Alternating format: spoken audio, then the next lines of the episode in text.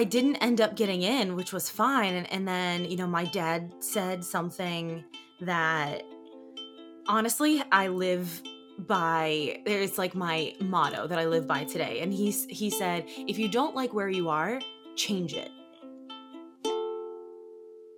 Hello everyone. I'm so glad that you're joining us today.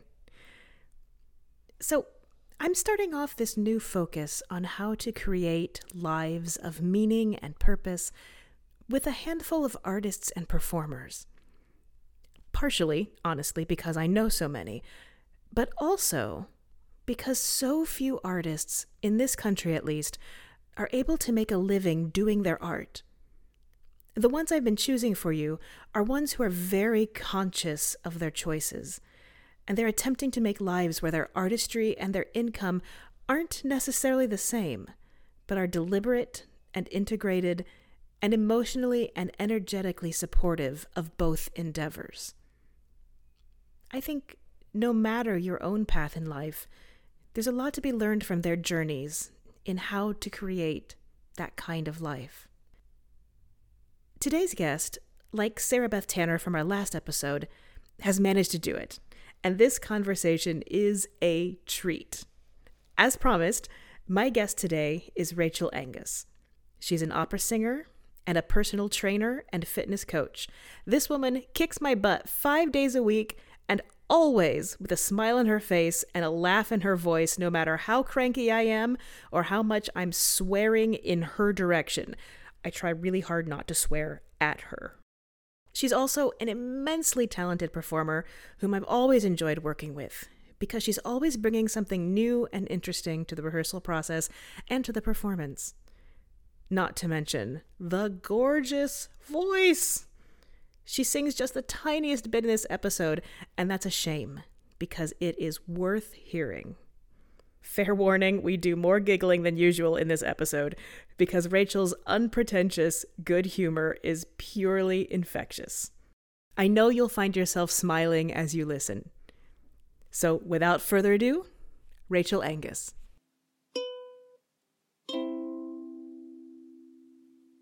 Hi. Hi.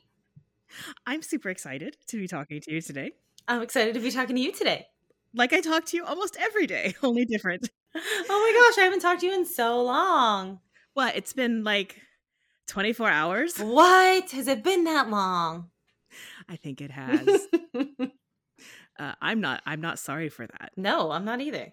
What would you like to tell me about your story? About my story. Oh my gosh.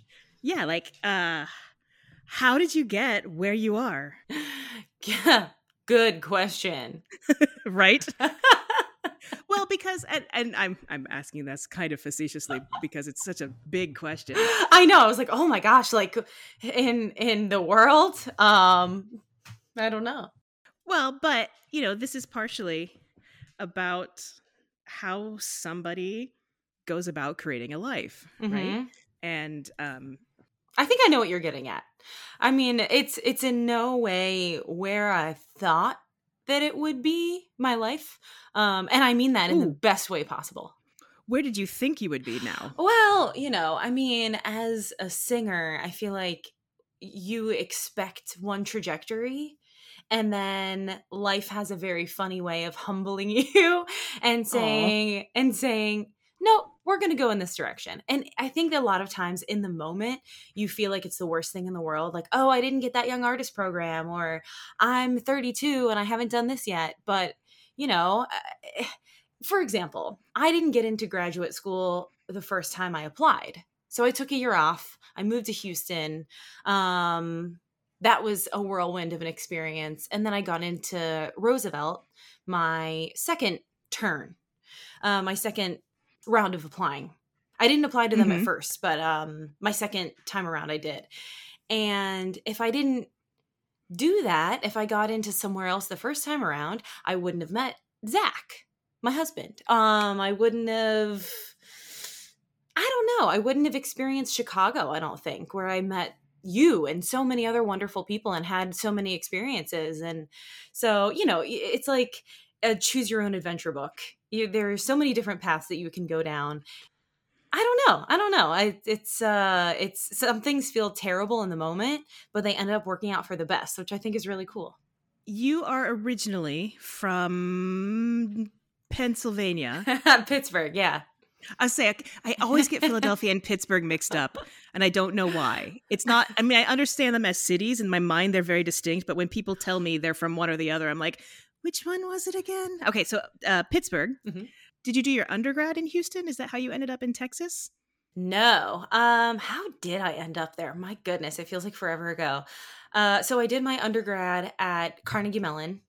Um, and I grew up just outside of the city of Pittsburgh. So I grew up about 45 minutes from where I from Carnegie Mellon, where I went to school, which was nice. You know, I got to my mom would come in and my mom and I are very close. And so she'd be like, Do you want to get lunch today? What college student does not want their mother to take them out for lunch? Like, yes, of course. So she would come in and that was really nice but yeah, what brought me to Houston? I feel like Because that's a leap. that, that is quite a leap. Yeah. Um, I really wanted to go to, um, at first, my first round of grad school applying uh, to the University of Houston because there was a teacher that I really wanted to study with there. I didn't end up getting in, which was fine. And, and then, you know, my dad said something that honestly, I live by it's like my motto that I live by today. And he's he said, if you don't like where you are, change it. Oh, So he didn't get into medical school the first time around. He ended up going to Spain and did his medical career there and came back. what? I know, I know. I'm gonna go. You're gonna have a hell of a time editing this. Uh, no, just kidding. So, No, this is okay. That's that. Okay, yeah, great. yeah, yeah. So, so he did that, and he and he said, "Well, Rachael, do you think I'm any less of a doctor because I didn't get into you know school the- where I wanted to or the first time around?" I said, "No, of course not. Every, your patients love you. Every you're such a good doctor. Everybody loves you." And he was like, "Okay, so what makes you think that you're any less of a singer because things didn't work out the way you had planned?" So I went to Houston and I studied with that teacher anyway.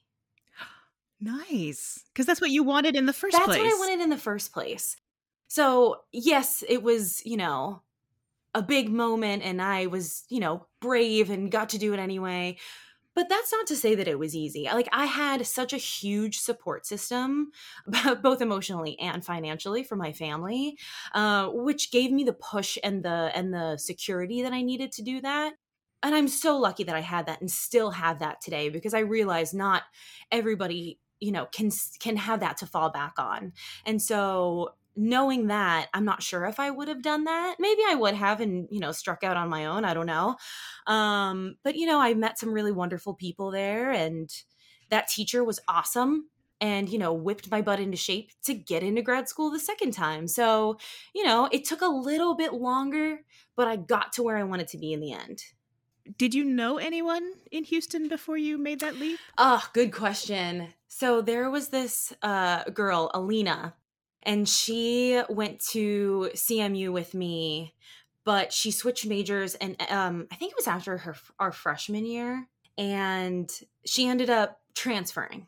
So we, you know, Facebook is so easy to keep in touch with people nowadays. So even back in what 2011 2012 when this was god that feels like a lifetime ago uh I mean, it was. yeah, right.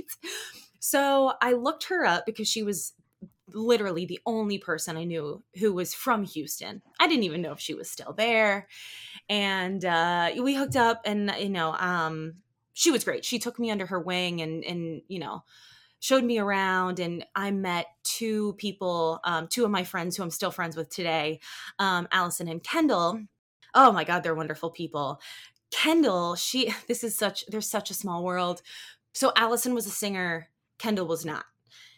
Kendall's grandmother was actually best friends with my grandmother in New Jersey. And we didn't know. We had no idea. Wait, Kendall's grandmother was best friends with, your grandmother. So she, uh, we were talking, and I was like, "Oh, you're from New Jersey. What part?" And she said, "Red Bank." And I was like, "That's odd. My dad's from Red Bank." And we are like, "No, it's like this really tiny town." And I was like, "Oh yeah, good old like Danbury Court or something is where my mom, my grandmother used to live, and she death gripped my arm. We were at an Astros game. She death gripped my arm and she said, "Who is your grandmother?"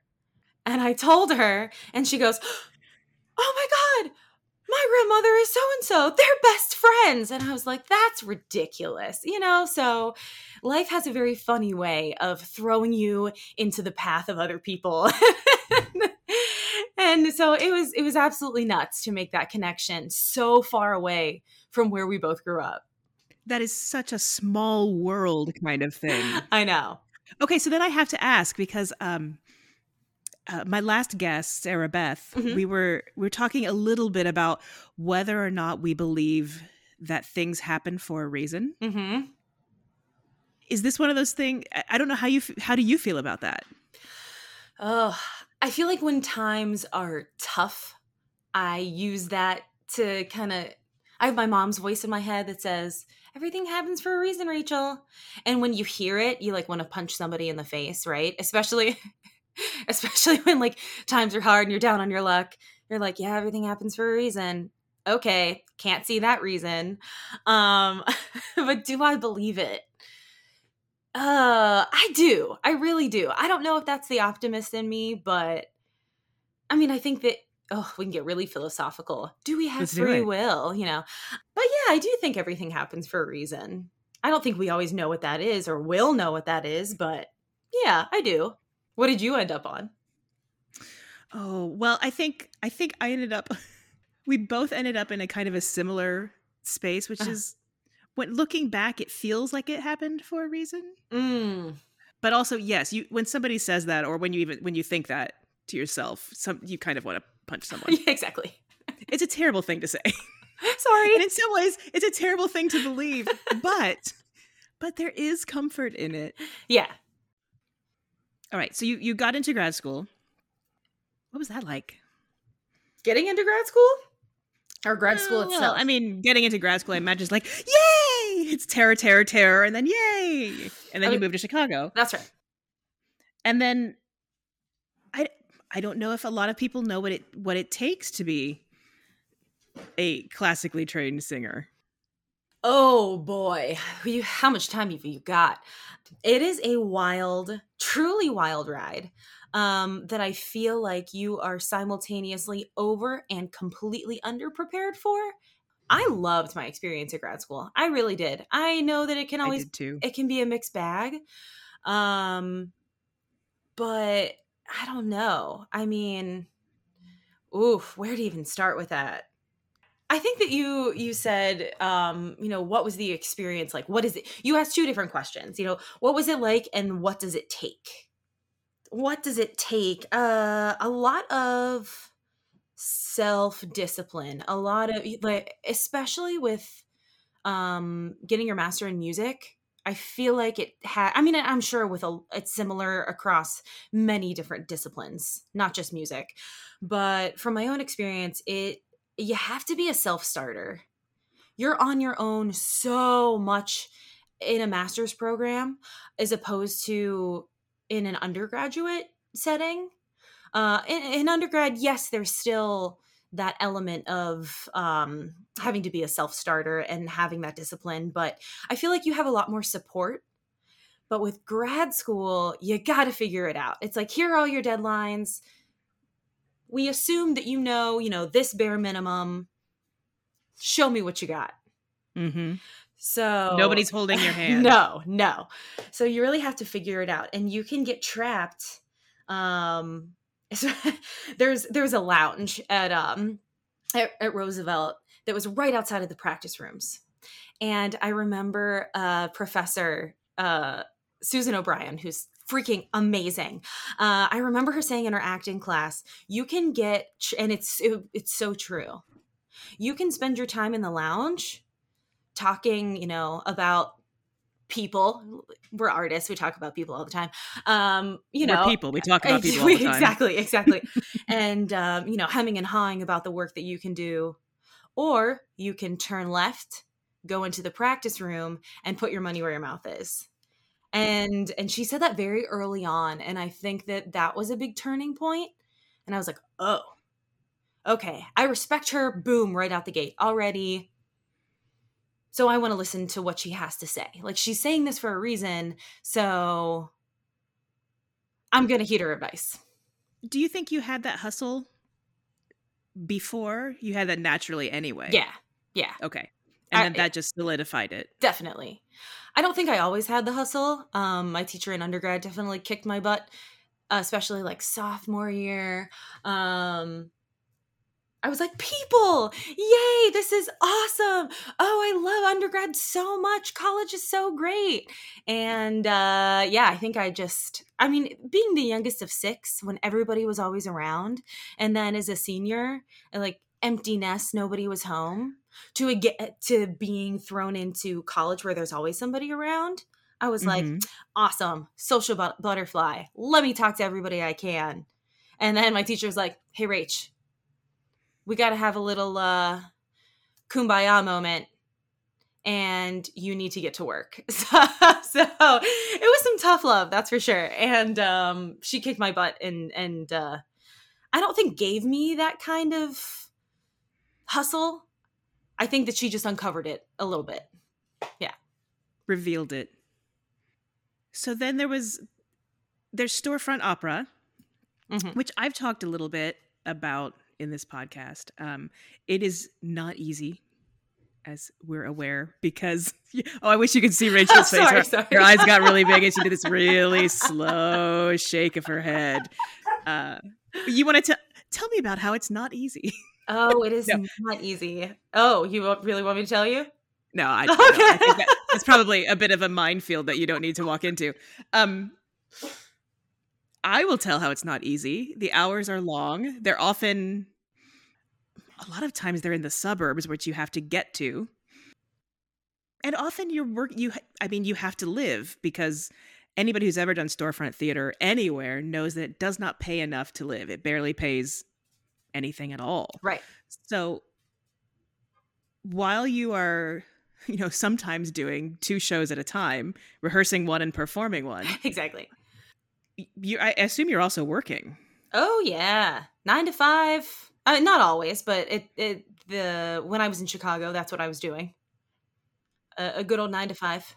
Was it office work? What? It was. I was a property administrator for uh, one of the corporate buildings downtown.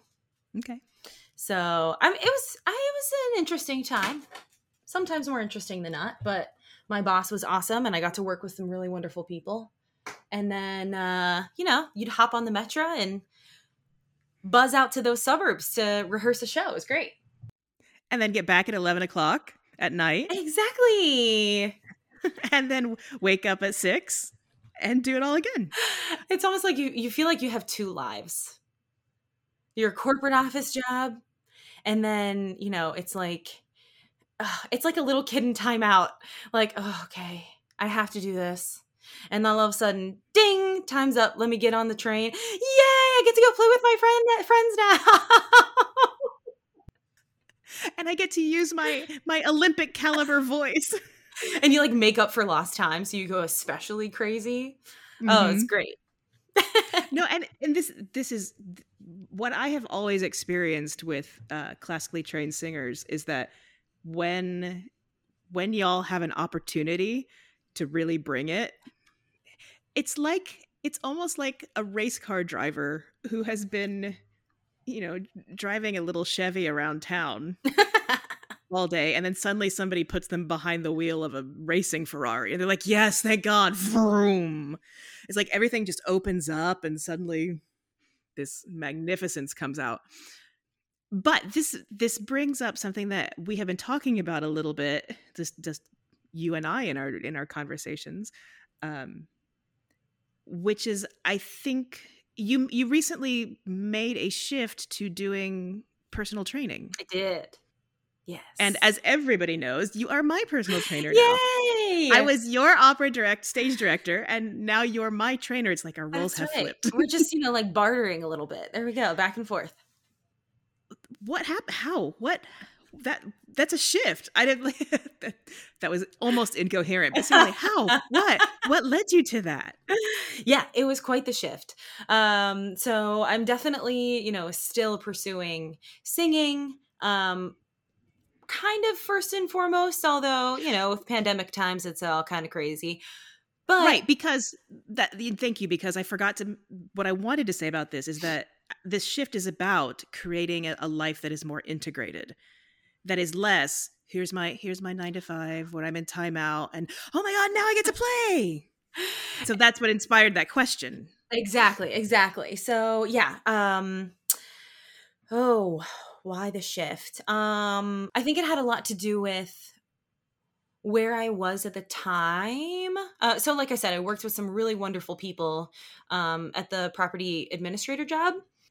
As they started to go, you know, break off into other roles, whether they left com- the company or, you know, just shifted and they were in a different building, uh, I found that the the best part of my workday was we had this beautiful facility, uh, a gym inside the building that I got for free because I worked in the management office, which was great. Love some free 99, right?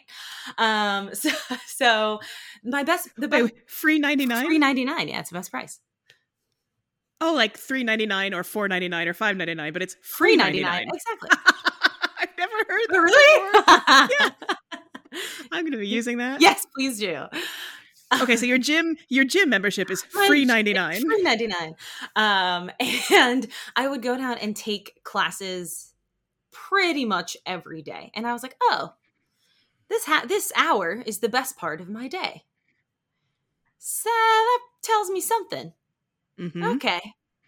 Normally, not normally, eh, you know, a lot of us sometimes when we go to work out, it's not always the our favorite thing. So uh I think that because I kept thinking about fitness pretty much all the time and i was i was working on you know getting stronger and losing some weight at the time um so i was on weight watchers and going down to the gym so i was really putting a big focus on um health mm-hmm. and there was this i got to know the gym mem- uh the instructors really well. I, you know, social butterfly, right? People, yay, let me talk to you. Um, so I would chat with all the instructors and, you know, whether it was kickboxing or ripped or, you know, the the management team, because the building management and the gym management would talk to each other a lot. Um, so I'd always go and, you know, talk to them and there was one in particular and it's my ripped my ripped instructor. So there's there's a class that i teach um, with rachael angus fitness um, that i learned when i was at 181 or when i was at my um, corporate job and uh, it's called ripped and you know it. It's i do know it. do. your body knows it. It's like oh uh, no it's a lot of fun but we're recording this on a friday afternoon and my body is still not entirely recovered from Wednesday night's ripped class. That's true. That's true. But I fell in love with this format and I asked the instructor cuz she's she was full of energy, still is. She I asked her, you know, how do I get into this? Cuz I pretty much knew at that moment I needed a, a change. I wanted to make a shift. Mm-hmm. And I was like, "Eh, why not do fitness? I want to talk to some people and feel it out and see what that's about." And it turns out she was a master trainer for that format. And she was like, "Oh, it it takes a day.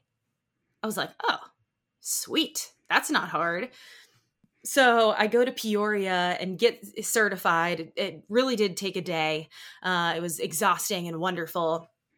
And so I had this certification. I was like, all right, great. What do I do with this? What is the certification process like? And this is not certifying to be a personal trainer. This is certified Correct. to take to teach this particular class. Correct. Okay. So uh this is probably a longer winded answer than what you want. I like long winded answers. Yay! They're my favorite. so uh basically you it's it's this total crash course.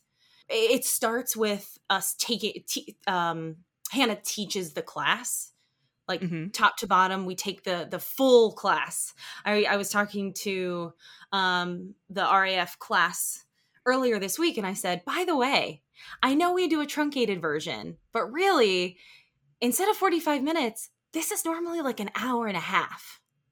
So we took, unbeknownst to us, the hour and a half version. So we're working out for 90 minutes. And I was like, okay, we're done, right? Because, ow, this is insane. It's eight o'clock in the morning, and I've done more activity than I did I don't know, in the past five days. Like, oh no, no, no, no, we're not done yet. And so we go through form and, you know, what the class is all about and how it's generally thrown together. It's not just thrown together. I mean, so basically, um, I don't create the workouts. They're they're given to me by the ripped gods, you know. Um basically like Apollo. Zeus thinking, himself, yeah. Exactly. I'm thinking Greek statues with their with their muscles and their nudity. Really just Tina and Terry. They're the founders of RIP. They're wonderful. Um, and then the instructors learn it and teach it. Mm-hmm. Uh, and so it's really just trying to learn how to teach. And that was my just getting my feet wet. And so I actually got hired to teach Ripped because they really wanted to bring the, the gym that I was associated with um, and had worked out in for so long. They hired me on. Oh, that's great. Yeah. And so they were they're in a bunch of corp it's called LifeStart. They're in a bunch of gyms in the Chicago area. In um, Okay. Or in corporate buildings, sorry, not gyms. So you're still working at the Oh the, no, I quit. The management place. Oh, okay. I quit. I quit. I, I said goodbye. Are you doing this on your lunch hour? no, no, that'd be wild. I'm good, but I'm not that good. So, so I quit. I ended up um, teaching ripped, and then they said, "Do you want to teach other formats?" I was like, I, I don't, "I'm not certified to do that," and they're like, "You can do it."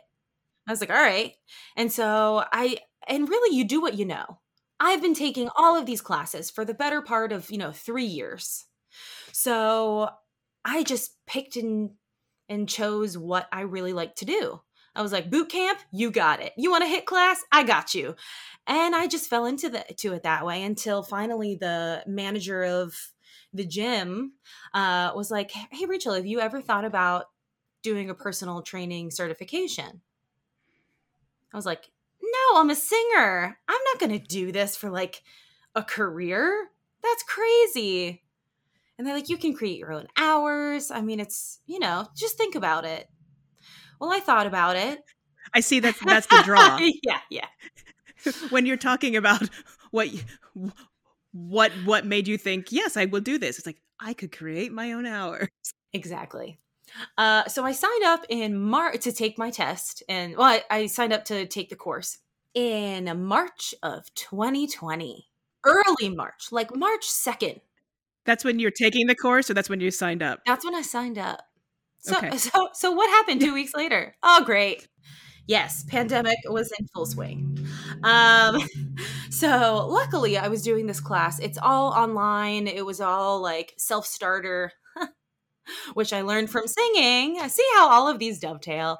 Um, mm-hmm. So much of all the fitness world just, it's all the skills that I learned with opera stuff. Like all the discipline skills yeah. or or because one thing that people may not know about classical singing is that this is like operatic singing is that it's a full body experience. Absolutely. So it, to me it's a really natural a natural thing to be you went from this kind of focus on your body to to fitness. Exactly. And it's performing. It is totally performing. Um you know i study my score or create my workout and off we go you know three two one curtain dear listeners you missed the jazz hands there curtain jazz hands jazz hands that's right i'm like oh right radio oh podcast. Um, so yeah, you're absolutely right. It really was a natural transition. Um, scared the heck out of me. Oh, I saw a t-shirt the other day when I was running and it said, um, if your dreams don't scare you, they're not big enough. Mm-hmm. And so and I was like, "Ooh!" I, I was running with Zach, and I and I said, "Oh, well, my dreams scare me shitless. So uh, I think they're too big. I don't know. What do you think?" you were, you were having this conversation as you were running? Yes. And what did he say? he, he, was like, I got the same dreams. Yep. Mm-hmm. We're all scared. We got it. keep running, keep running, keep running. just keep swimming. Just keep swimming. Exactly. Oh, so at this point, I don't even know if I answered your question. Um, no, it was a really natural transition. Um, and I, I really love what I do. I think that um, I love that you said about singers who who treat it as like an, an Olympic athlete. Um, and you're absolutely right. I mean, you have to have that dedication and you have to have, oh my goodness, that body awareness. Mm-hmm. I love that you taught me that first, and now I'm reminding you of it twice a week. I wait. There's no way that I taught you that first. Well, I feel like you know, you know what clicked though? I think you did the um uh were you the one who said about the the gold ball, the ball of light? yes. Yeah, I think about that all the time. The tree of life meditation. Yes, before auditions, like okay, you're rooted. Okay, it's in your feet. I did that before every audition. Did you really? Yeah, yeah. And I and I will continue to do that. I think it's a really great exercise and talk about grounding you and and just getting you to calm down before mm-hmm. you enter the room. Ah, it was great. No, it's phenomenal. Um ooh, maybe I'll walk. You know what, listeners? I will walk you through the Tree of Life meditation at the end of this episode. That is my promise to you. You were talking about this meditation and um, talking about how how it how it grounds you. When we're going about creating a life and reaching for big scary dreams, that can be the opposite of grounding that can be like, ah, what am I doing? And instead of being like really, really still and calm about it, we can be very ratcheted and very like uh, up in our n- tight necks. And what what keeps you grounded through this? Through life, through singing, through yes, all the above. Oh my goodness! Or if there, I mean, if there's a difference, if there are things that are different, that'd be very interesting. Ah, oh, that's a good point. I'm not sure if they're different. What keeps you grounded? good question. No, um I think my family really keeps me grounded. Mm-hmm. Anytime I am having an issue, well, either way, either end of the spectrum, right? If there's something that's really bothering me or something that I want to celebrate, I call a family member. And luckily, I have many of those. We're all really close. It's awesome. Um, family really grounds me as much as I don't want to admit it while he's here in the room. My husband really grounds me when I'm feeling all kinds of crazy. Well, you met in grad school, yes? We did, yeah. Aw, that's sweet. And it's it's nice to have somebody who understands what you're going through um, yeah. with the business. Yeah, so so it's like okay, whether it's putting a situation into perspective like hey i didn't you didn't get any auditions this season or you know whatever it might be or just having somebody who will listen to you. Mm-hmm. either way it gets it out. You've said your piece and then you can move on with it.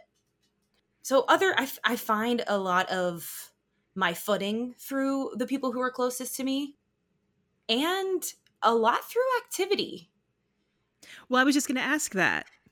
Does do you find that the the workouts and the teaching are actually grounding absolutely because I, I used to find i found that teaching was grounding for me and i was wondering if you had a similar experience uh yes i think that it it first started when i first found out that activity really grounds me when was that it was in so i don't think i realized how i was using it until i went to therapy I crazy amounts of anxiety. I mean, I still have it, but you know, now I can manage it. It's great.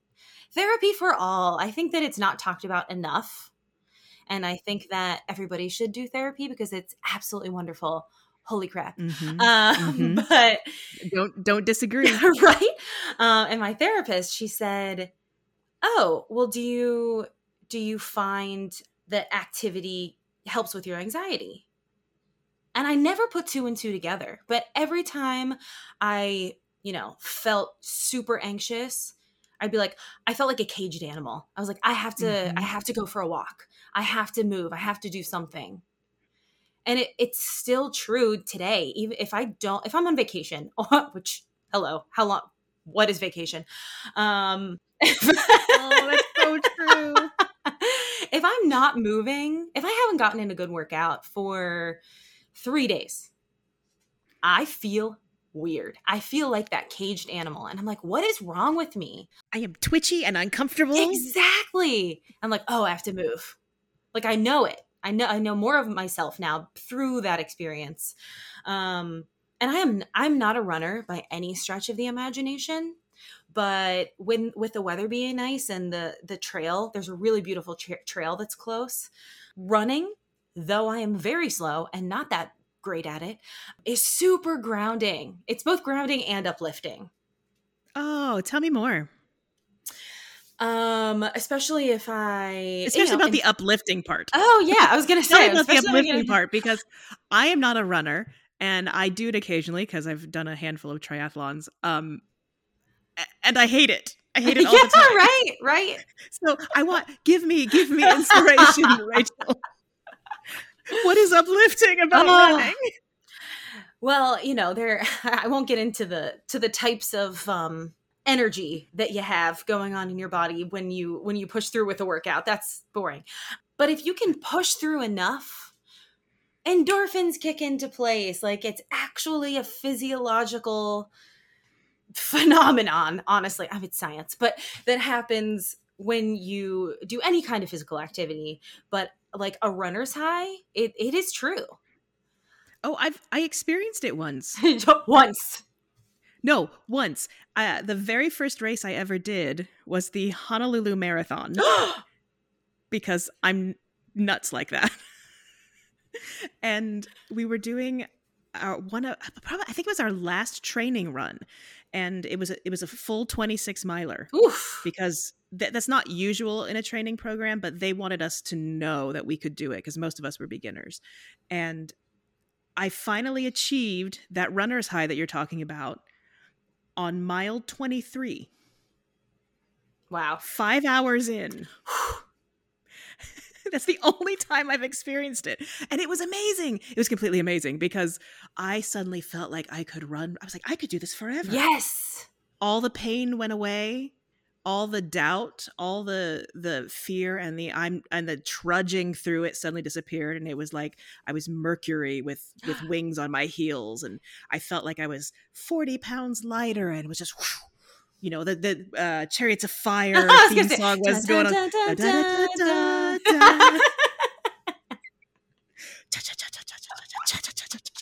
Exactly, and that's exactly what happened. And I think uh, there was there was a young man I was running with as part of this training program, and I think he experienced the same thing at the same time. Oh wow! So we were both like, you know, chariots of fire running by the beach, and the lake was really on our right side and it it lasted for like 10 minutes oh, almost wow. to the end of the run uh almost but yeah so that's the only time i've experienced a runner's high from running five hours later amazing so is this this is something that you get from like your, your basic 30 minute run i think that when you let go of your expectations of yourself then what? what? What's what is that? How do you do that? Uh, and from the run, I and like you right now. what's happening? I think when you let go of those expectations, like I have to do this in this much time. Oh, or, or like that's it's all about self talk. Oh, I can't believe that I I am not going faster. I can't believe I'm getting tired right now. If you just let it go, I know you want to like let it go, let it go. I think I think that you can achieve it. I really do.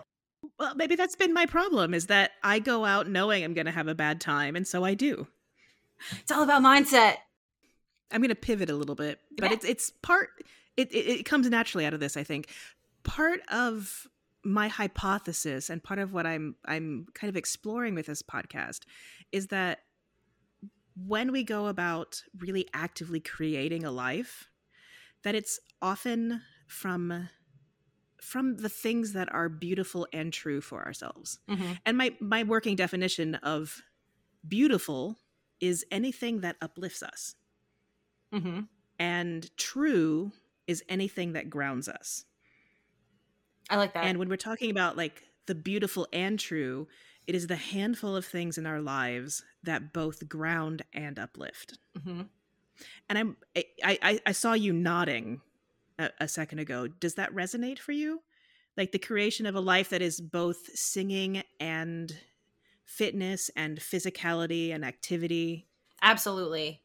I always thought that, you know, your day job and your, I don't even want to say side hustle because singing is definitely not a side hustle. It takes everything you've got. Um, it's a front hustle. It's a front hustle. Yeah.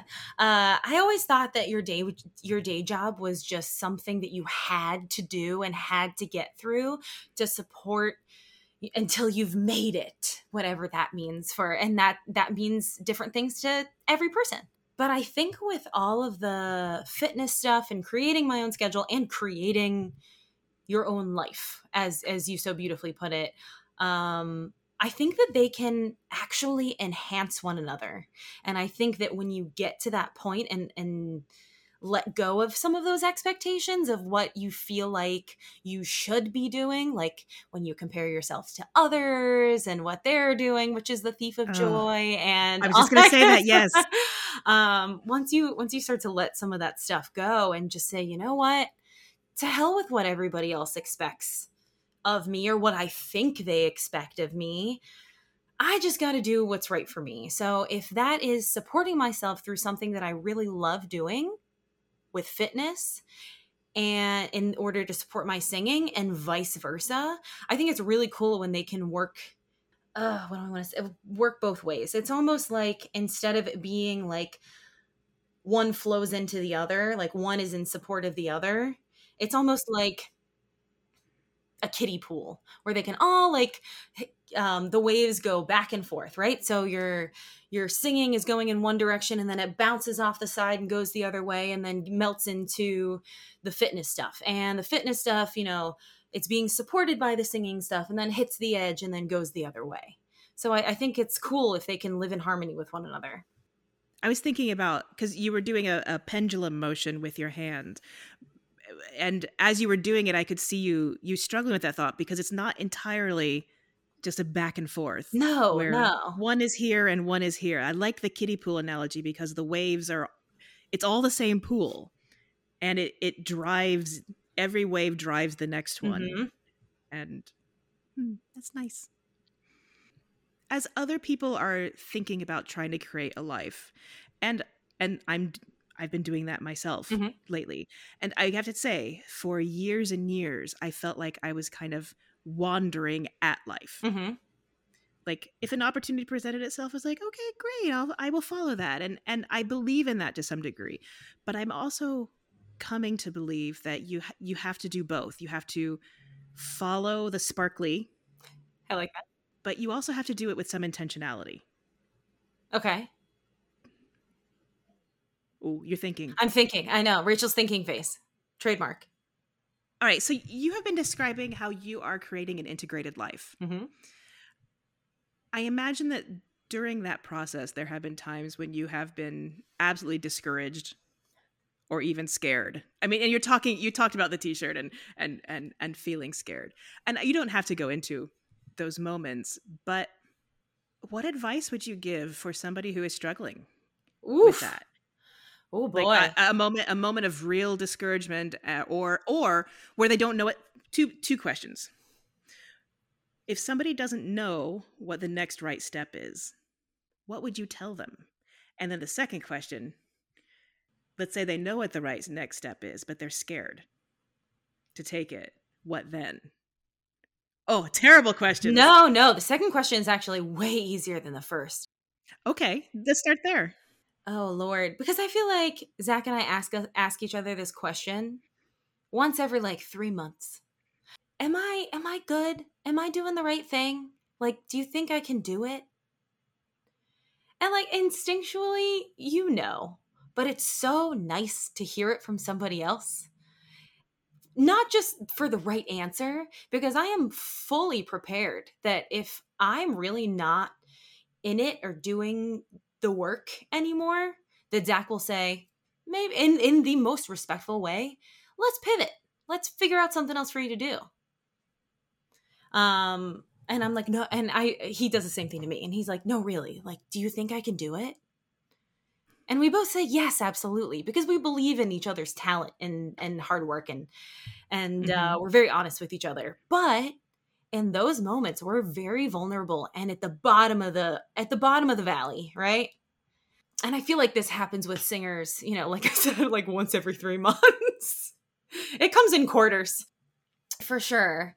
And I think that, oh man, I even forgot what your questions were. And I just was like, so the, the, the two questions were if if somebody doesn't know what the next right step is. Yeah. But the one you're answering is the second one. Is what do you do when you're discouraged or Oh, when or you're you know what you, when you know When what the right next step is and you're scared. And it sounds like it sounds like what you're saying is have somebody who is kind, kind, perceptive and and can be honest with you Mm-hmm. to to talk things through with. Exactly. So definitely having people in your corner. The corner doesn't have to be big. In fact, it kind of shouldn't be, right? You should surround yourself with the people that you really trust the most. Um, but if you're looking for something, you know, within yourself, I think that if you're scared, you're doing it right. You care about it. I'd be worried if you weren't scared. If you know what to do and you're scared about it, it's I bet you it's going to be big. Like it's the right thing to do. So the first thing is to just recognize that scared is good. Yeah, lean into it. Okay. And then what? Ah, good question. Okay, my fear is good, but I'm still really afraid. Now what? Do it first. If you look at a to do list and you're like, oh, I'm apprehensive about these things, do them first. Yeah. Just dive in. If you fail, you have your corner in, you know, there to help you. But oh man, dive in and do it first. So a couple people in your corner hmm and then just do it. I mean, Like like like Nike. Nike. I think it all stems from when my dad had said, if you don't like where you are, change it. Okay, I don't like where I am. I know I need to change it, but what do I do next? I'm scared. Oh man, try something. As long as you're not going to like hurt yourself or others in any way, why not? Just try it. Okay, so then you just answered the first one. Oh, great. When you don't know what the next right step is, do something. hmm It, it sounds like what you're saying is is action is is is better than inaction most of the time.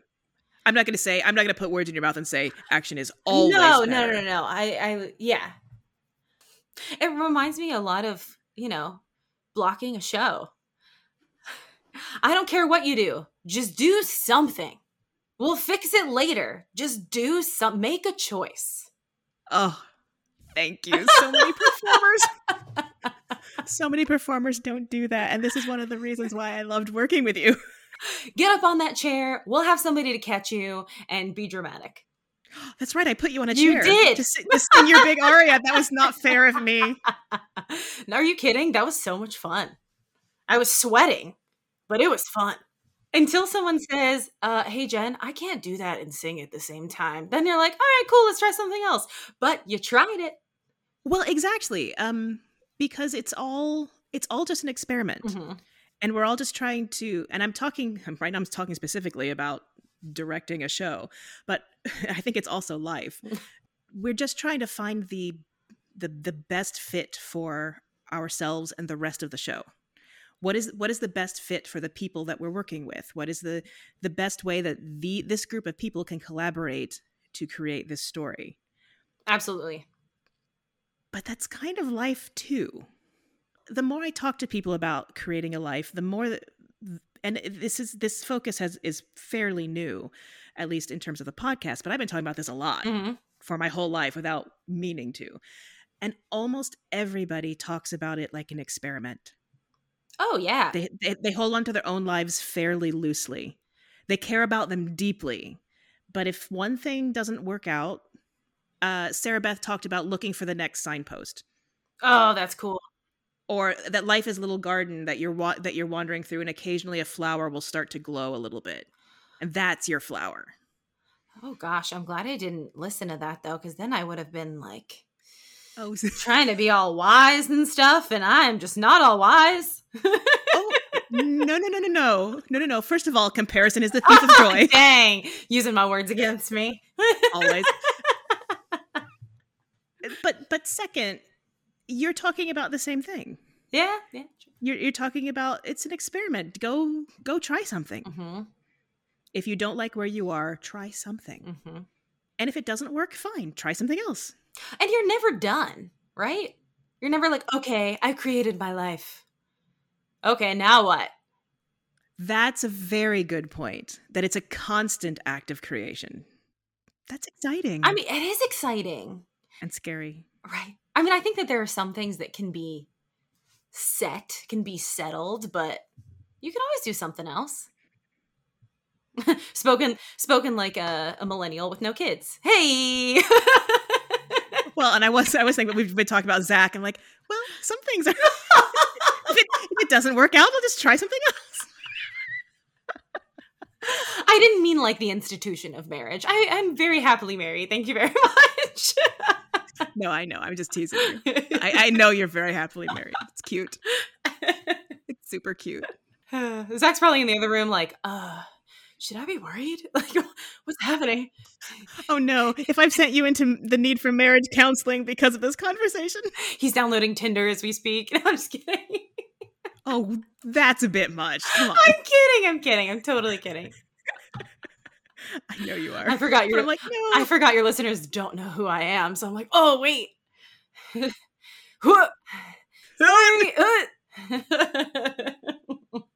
I, I I am the queen of awkward segues. yes. But one of the things I, I want to ask you about, and I don't I don't always ask this, but I think it would be very interesting to hear from you.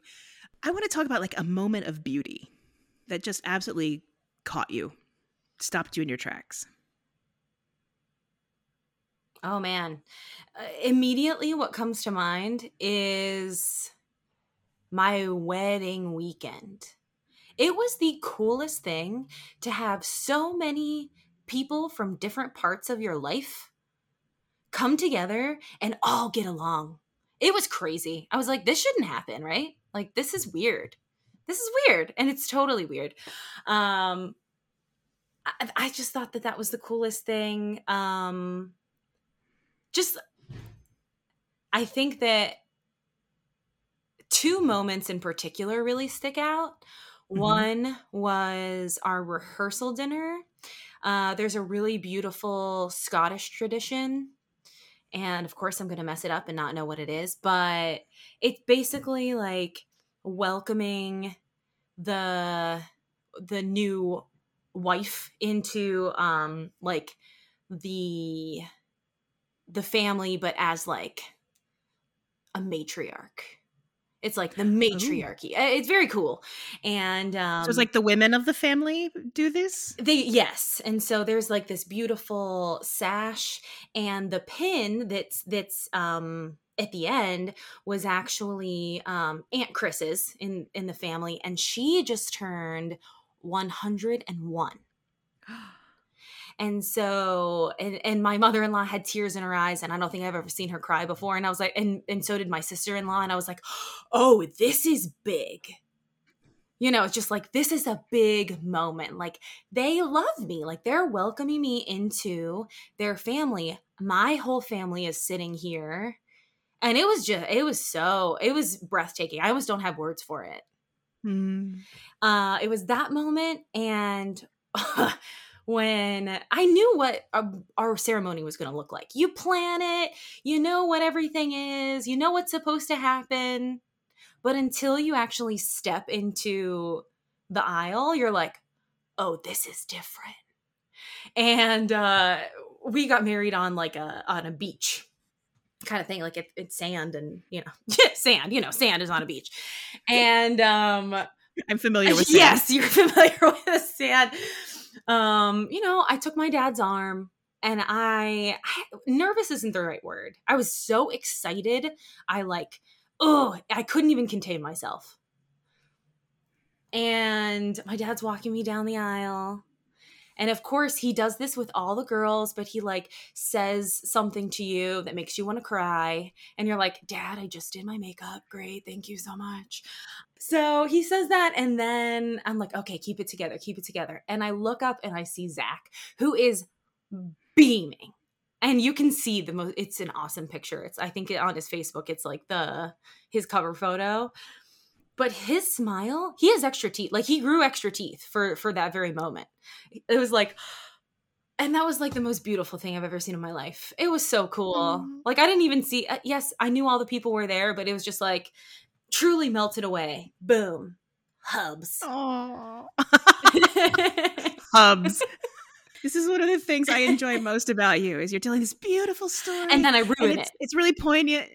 No, you don't you make it perfect by doing something unexpected and silly. hubs. Boom. Hubs. Hubs.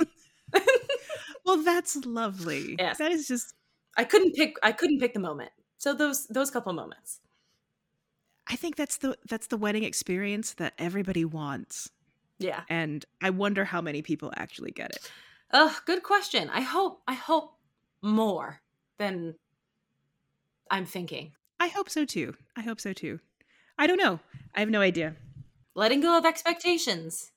Well, and I think that's the last bit of advice that you would give perhaps to somebody. Oh, totally. Who is creating a life. Let go of the expectations. Oh my god, if I could if I could go back and slap 20-year-old Rachael, 17, 18-year-old Rachael. Oh god. I was dumb. Let go of expectations. Also, focus up, girl. Come on.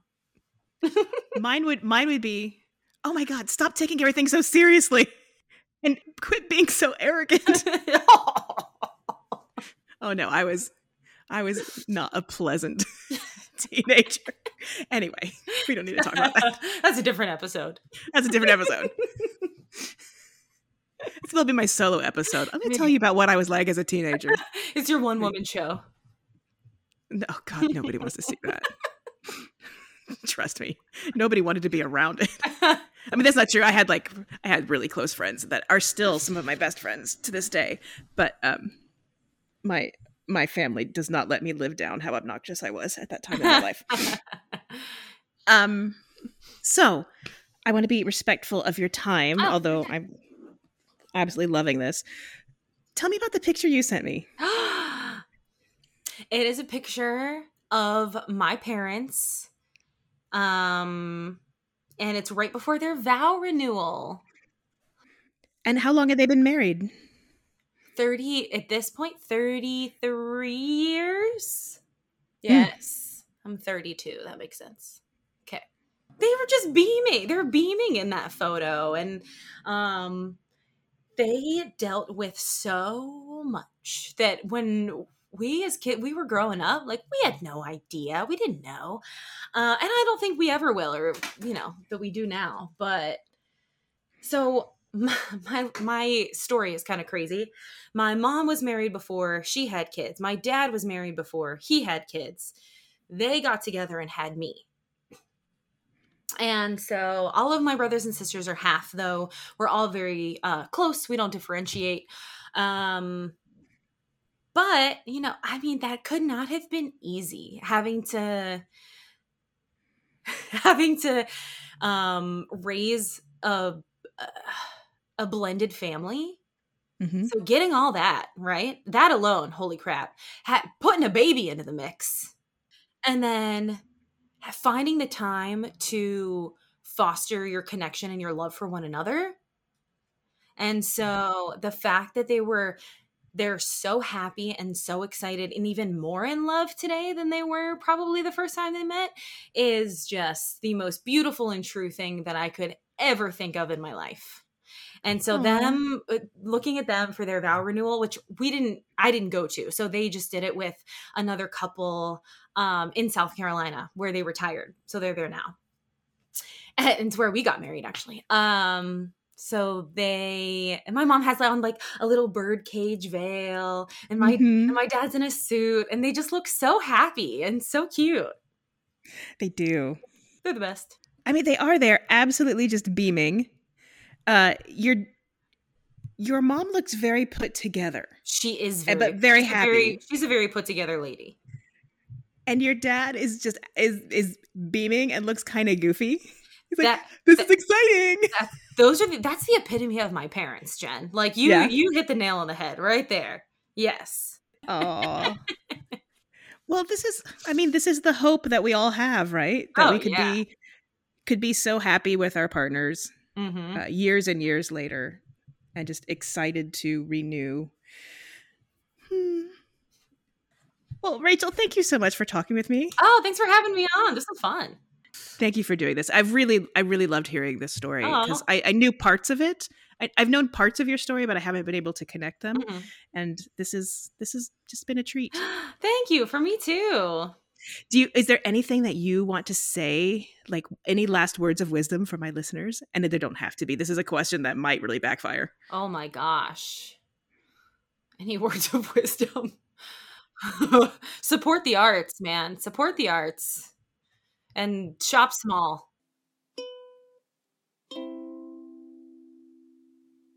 Again, a huge thank you to Rachael Angus for taking the time to talk with me, especially because we literally do see each other five times a week these days.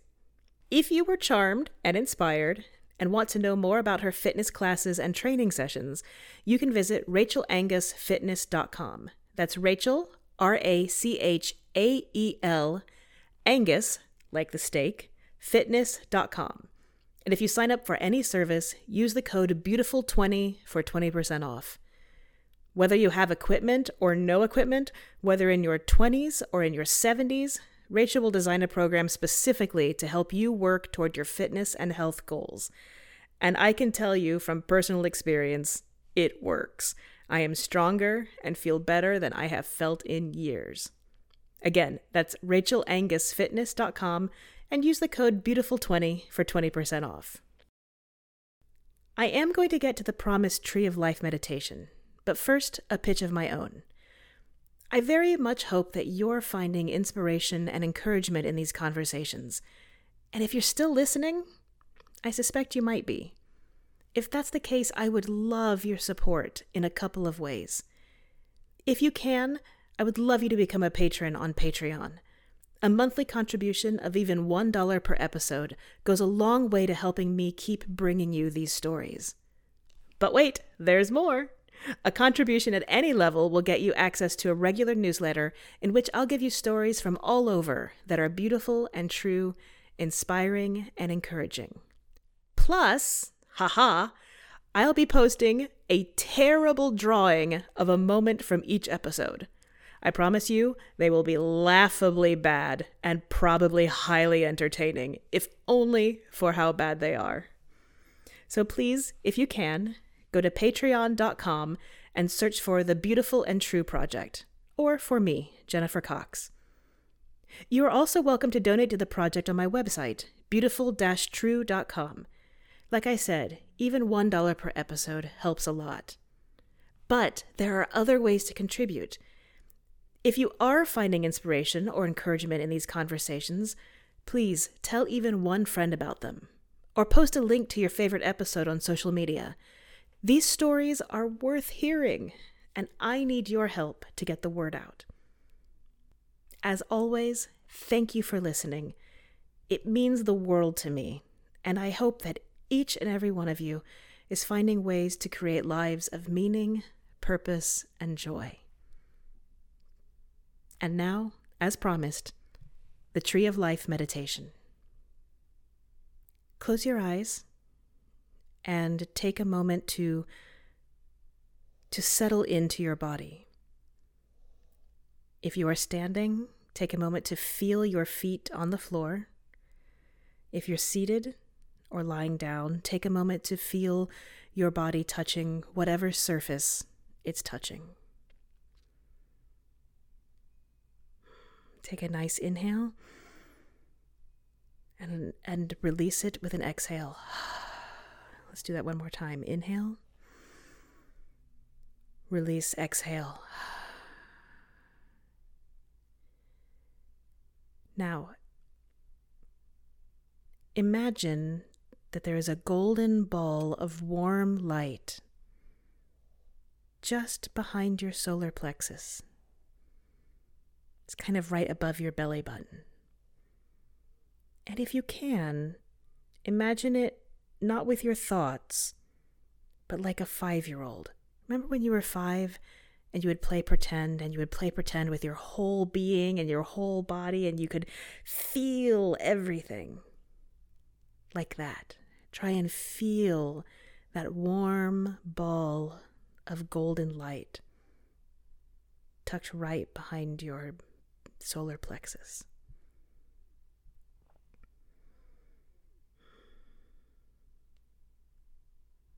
And then when you've got it,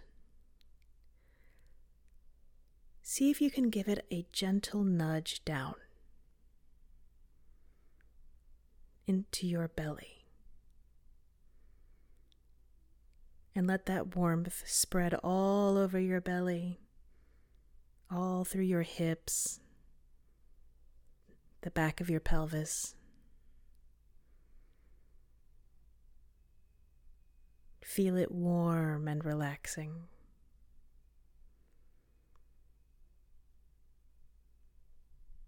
And then allow that ball to drift down into your legs, down through your thighs, into your knees. Feel the warmth in all the tendons of your knees. And then give it another nudge and let that golden ball of warm light move downward through your calves and shins to your ankles. To the very bottoms of your feet.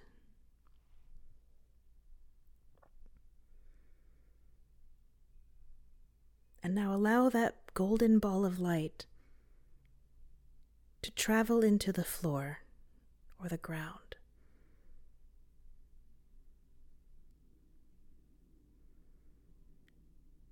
At least six inches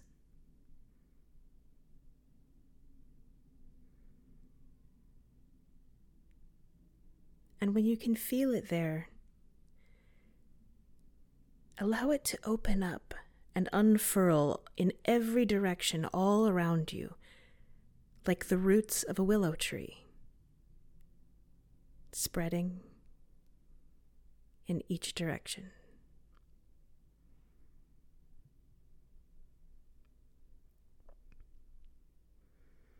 And now, like the roots of a tree,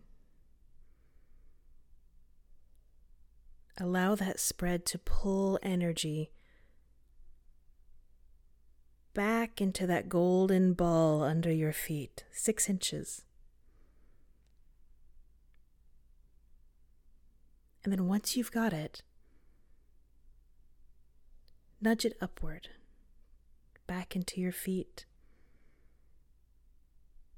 through your ankles,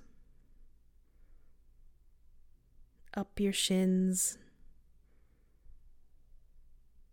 to your knees.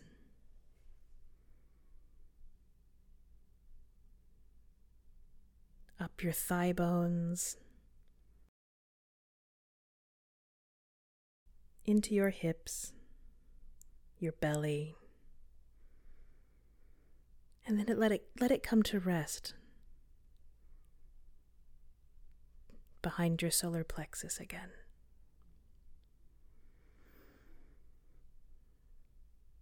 Now take a deep breath in, inhale, and gently exhale. And now we're going to nudge it upwards. Let that golden ball of warm light move up behind your sternum. Feel the warmth spread across your collarbones and up your shoulders, up the back of your neck, to the crown of your head, and then let that golden ball of light reach up out of your head. It lifts up and hovers six inches above your head, where it unfurls like the branches of a willow tree. The branches touch the ground, which touch your roots, which draw energy into six inches below your feet, a golden ball. And then it rises up through your feet, your ankles, your knees, up your thighs, your pelvis and belly, up into your chest, up the back of your neck, out the top of your head to your branches, to your roots, to six inches under your feet, to your knees, to your belly, to your heart, to up the back of your neck, out the top of your head to your branches, your roots, your knees, your belly, your heart, up the back of your neck to your branches, roots, ankles, knees, belly, heart, back of the neck, top of the head, to the branches, to the roots. Stand feeling that all encompassing sphere of energy. Inhale and exhale. One more time. Inhale and exhale. When you are ready, you can flutter your eyes open and hopefully take that feeling of tallness and warmth and ease throughout the rest of your day. I learned this Tree of Life meditation from a book, I believe, by Starhawk. I spent some time studying and looking into Wicca, and there were some really amazing meditative practices that I learned, but this one in particular, I use it all the time when I'm feeling nervous or unsettled. And over time, if you practice it, it becomes very quick. Just you shoom, drop straight into your roots, then whoop up through the top of your head to your branches, to your roots, and suddenly you're standing taller, you're breathing easier, you're feeling confident and caring. I find it to be very opening. And I hope that you got something out of it too. Have a great rest of your day.